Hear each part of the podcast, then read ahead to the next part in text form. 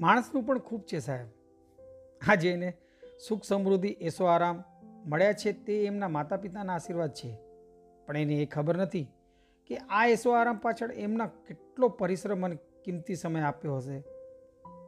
આજ તો નવા પેઢીને માણસોને બધું શોર્ટકટમાં જોઈએ. નવા પેઢીના જૂના લોકોમાં ફરક શું છે સાહેબ?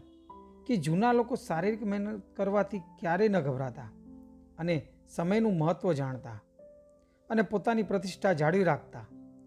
દુનિયામાં જેટલા પણ મહાન વ્યક્તિઓ થયા ને, એના વિશે જાણવા થોડોક પ્રયાસ કર્યો.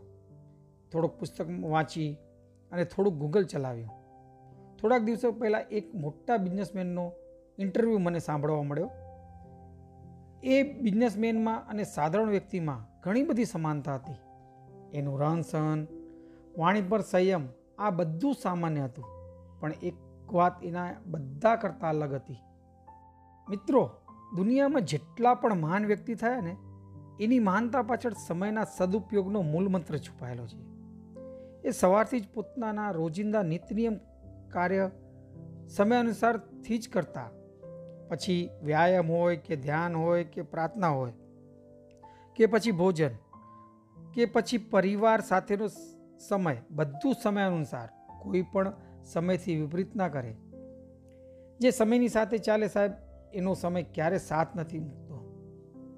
એની સૌથી અલગ વિશેષતા એ હતી કે તેઓ ક્યારે પણ કોઈ પણ કામ હોય, કાલ પર ન મૂકતા.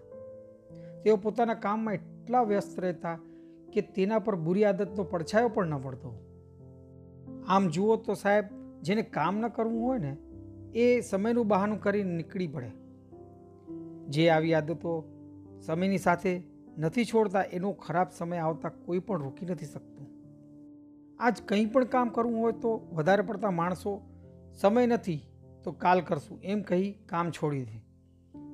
પણ એને એ ખબર નથી હોતી કે કાલ અમારા હાથમાં નથી, જે પણ છે આજ છે. એટલે દરેકને સમયનો એક એક પલનો સદુપયોગ કરવો જોઈએ. જેને સાહેબ સમય જ વ્યતીત કરવો હોય, એના માટે સમયનું કોઈ મહત્ત્વ નથી. કાલ કરે સો આજ કર, આજ કરશો, અબ પલમે પ્રલય હોયંગી બૌરી કરોંગે કબ. આ સામાન્ય લાગવાવાળી બે પંક્તિમાં સંત કબીર સાહેબે સાધકોને જીવનમાં સમયના મહત્ત્વનું સાર તત્વ સમજાવી દીધું.